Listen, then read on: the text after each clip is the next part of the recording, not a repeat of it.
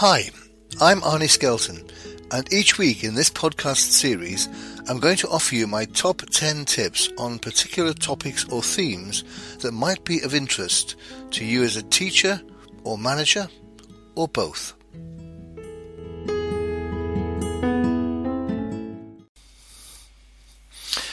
Hi, and welcome to this week's top 10 tips, which are on icebreakers.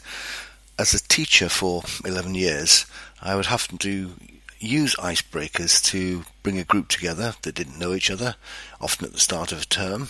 And over the years, I've collected quite a few icebreakers, and I thought this week I would offer you my top 10 icebreakers. So if you're a teacher or someone, trainer, who needs to bring a group together that don't know each other and to get them working together, then these are my top 10 that I've used over the years.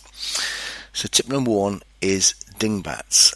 Dingbats refers to a particular uh, puzzle, which is usually word based. It can involve images, but it's often words. And they all represent a well known phrase or saying or location, something that should be familiar uh, to most people.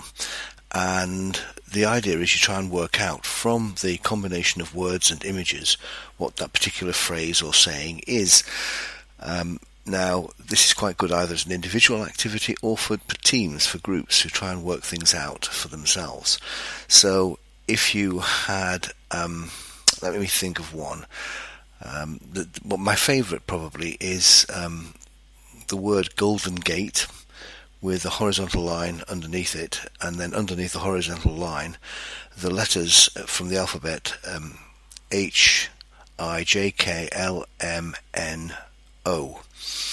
So it's got Golden Gate with a horizontal line underneath it, and then underneath that, the letters from the alphabet printed uh, H I J K L M N O. And the answer to that is water under the bridge. Golden Gate is a bridge in San Francisco, and the letters H I J K L M N O run from the letter H to O. So, under the bridge is the chemical formula for water, H2O. So, Golden Gate, horizontal line, letters H, I, J, K, L, M, N, O. The, the answer is water under the bridge. So that's dingbats. Uh, you could look them up on Google, and there's a whole stack of them available, and it's really quite an entertaining and fun way to bring groups together. Uh, tip number two um, it's five in common. Probably my favourite, the one that's easiest and simplest to run. And you put people together into groups of, say, four or five people, and you ask them to identify five things that they all have in common those four or five people. Uh, and you insist that they don't choose something very ordinary and obvious, like we're all in the room together, or all human beings, or we're all on the same course. You give them credit for coming up with something a little more interesting and different. Uh, so, typically, if you want to give them some hints, you know, favourite food, places they may have been, uh, favourite colour, and so on. Um, and they, they try and work out five things they have in common and then when the time is up, you ask each group to tell you what those five things are. It's fun, it's non threatening, it's fairly straightforward. So that's tip number two five things in common. Tip number three is I went to market. You may know this nursery rhyme, excuse me, from uh, early years, where you would say, I went to market and bought six eggs then the next person has to repeat that. I went to market and bought six eggs, and then add something, such as um, I don't know, um, um, a comb. And the next person says, I went to market and bought six eggs and a comb and a highlighter pen. And then the next person has to say, I went to market and bought six eggs and a comb and a highlighter pen and a can of pop. And so on. So it's it's a, a game where everyone has to repeat what's been already said. Only you don't do random objects. You do something that's useful for the course. So a useful way is to say, um, I went my I went to market and my name is Alan. And the next person says, I went to market his name is Alan, my name is Betty. The next person says, his name is Alan, her name is Betty, my name is David. So that's a very straightforward, easy one. So to add value, you can say, um, my name is Alan and I enjoy going to the cinema. So you ask them to add their name and one thing or something about them. So the next person says, This is Alan and he enjoys going to the cinema. My name is uh, Cheryl and I like um, reading books. So the next person says, and this is Alan, he likes going to the cinema. This is Cheryl, she likes reading books, and so on. So it's a kind of I went to market, and you don't have to use the phrase I went to market. You start with whatever you like, and it's a great way of getting people to introduce themselves and also embedding people's names because it's repetitive. So that's tip number two. Five thing. Um, I went. Sorry, tip number three. I went to market. Uh, tip number four. Two true, one false. I really enjoy this one. Everyone has got to come up with three things about themselves, two of which are true and one of which is completely false. So when I usually give an example of this, I will say, um, "Oh, I've run the London Marathon. Um, I've knocked Prince Charles off his bike, and I once danced on stage with Michael Jackson." Now, two of those are true, and one of them is false. And so people can, on their own, try and work out which is the false one, or you can ask them to do it in pairs or, or small groups. Um, in that particular case, the false answer is, is being on stage uh, dancing with Michael Jackson. But I have actually knocked Prince Charles off his bike, and I have actually run the London Marathon. So it's not only a, a fun game, but you actually learn something about each individual who takes part. Uh, and that's really quite useful if afterwards people are talking and mingling and chatting, and that's a starting point for a conversation. Crikey, I never knew you the. What was the London Marathon like? Blah blah blah. So that's number four. Two true, one false. Tip number five is called Who's. W H O apostrophe S. And you create a, let's say, a 16 uh, box grid, so a 4 by 4 matrix. So 16 boxes, and the heading above all the boxes is whose. And you put into each box who's um, travelled furthest from this college, who's been furthest from this college, who's got an unusual collection, who's met somebody famous, who's won anything significant, who's mm, got a, a, a pet um, who's got the most brothers or sisters, and so on. So you create 16 of these who's got or done something uh, interesting. Uh, and you give the sheet to a group and they go through asking the 16 questions who's this, who's that, who's the other. And sometimes the question is who is the most, so there's only one winner. And sometimes the question is who's got, like a pet, and maybe there might be four or five people in the group who, who can answer that question that they have a pet. So again, it's a nice little exercise to get people talking and finding out about each other. So that's tip number five, who's. Tip number six is discovery. And the idea is to get people um, to introduce themselves to each other. But rather than do it in that fairly staid and, and uh, false way, you give everybody a question. And it's a separate question. Now you can do this randomly, get them to draw their, their question out of a hat, or you can give you could just give them out. Uh, so one person's question might be, um, "What's your favourite place?" Somebody else might have their question as, who would they most like to meet and why? Another person in the group could be given the question, um, what's the scariest thing you've ever done? And so on. So everybody gets a different question, and the idea is they have to just chat to other people in the room by asking them their question. So let's suppose you've got a class of, I don't know, 20 people. Each of those 20 has their own specific question, and they just spend 10 minutes asking as many people in the room as they can their particular question and they make a note of the answer and the person's name. Then, when the 10 or 15 minutes is up, you get the group together and you choose someone's name and ask them to report back on the answers they got to their question. So the person who, let's say it was um, Eric, asked as many people as possible what the scariest thing was they'd done.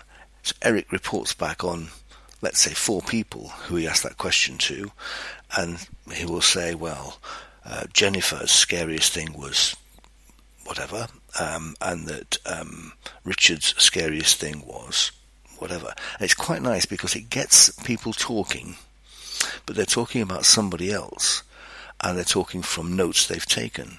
So it's a quite nice way of getting people talking and chatting uh, about other people, not about themselves. So instead of what is often quite pressured of asking somebody to introduce themselves and what's the scariest thing that they've done, this one gets them talking about somebody else and the scariest thing that they've done. And people are more relaxed about doing that than talking about themselves. So that's tip number six, discovery, where each person in the group is given their own particular question and gets to discover answers to that question from other people in the group. Tip number seven is line up. And this is particularly useful for people who've been sat too long or just don't like sitting, who like moving. And you um, ask everyone to stand up and you find some space in the classroom, usually alongside one of the walls, so it can be in the middle of the room or at the front of the room. And you ask everyone to line up in order of, and then you have a number of different orders. So you could say, line up in order of height. So let's suppose you've got 12 people in the group, and they just have to sort themselves out and so they line themselves up in height in order of height, tallest at one end, shortest at the other, and then they can line up in order of um, the alphabet of their first names. So anyone whose name begins with an A is at one end, and anybody's name begins with, well, whatever at the other end, you know, X, Y, Z. Um, then you ask them to line up in terms of how far they live away from college.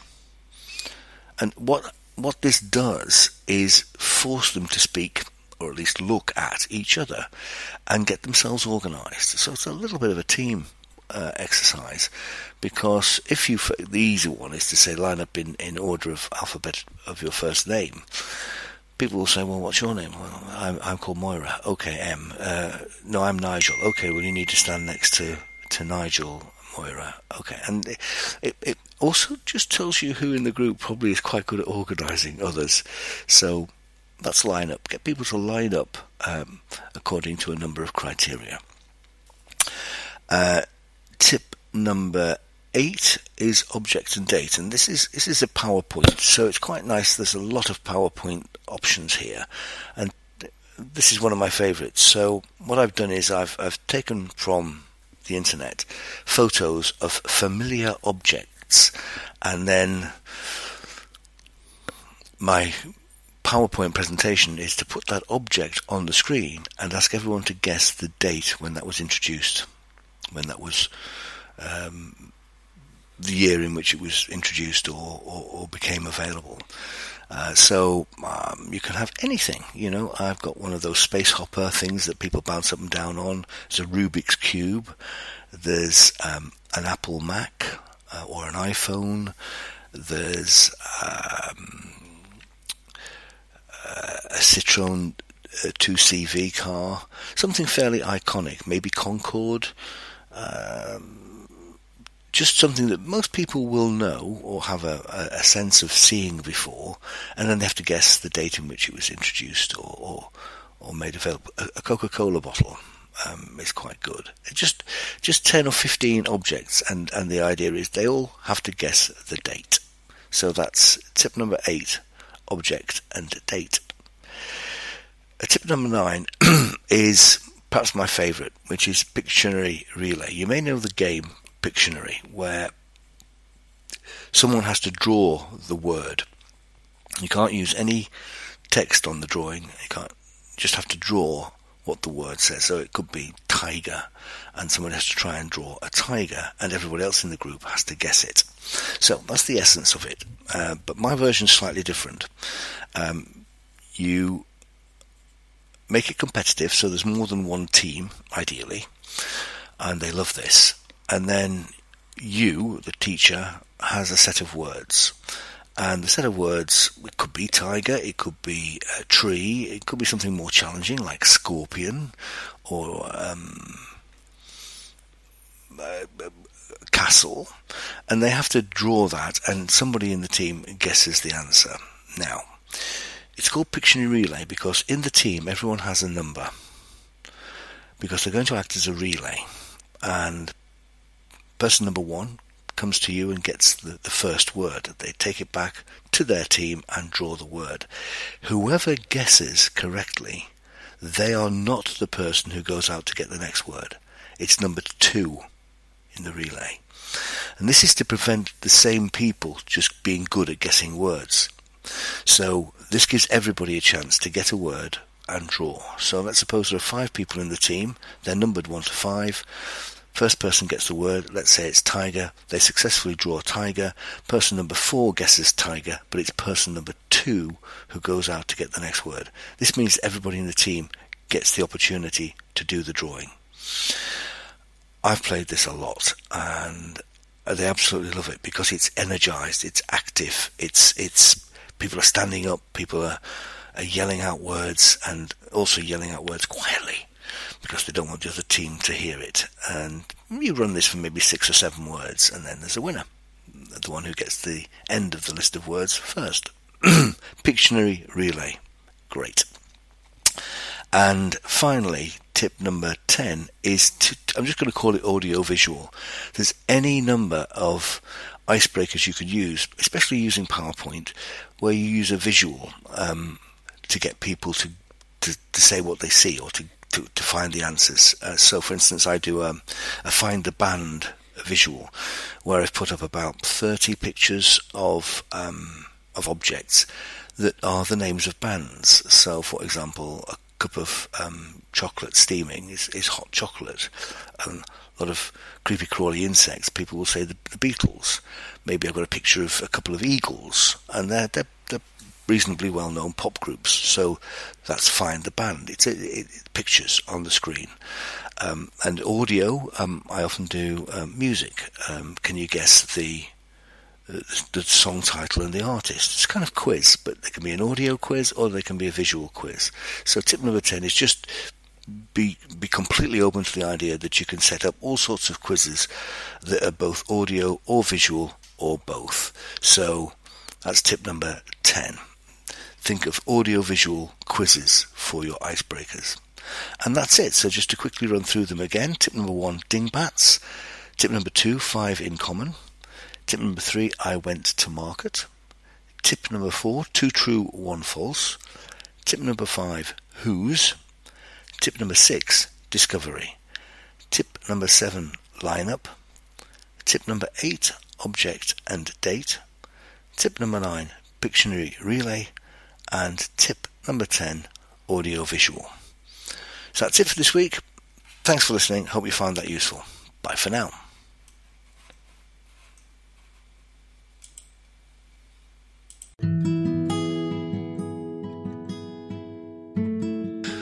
Thank you for listening.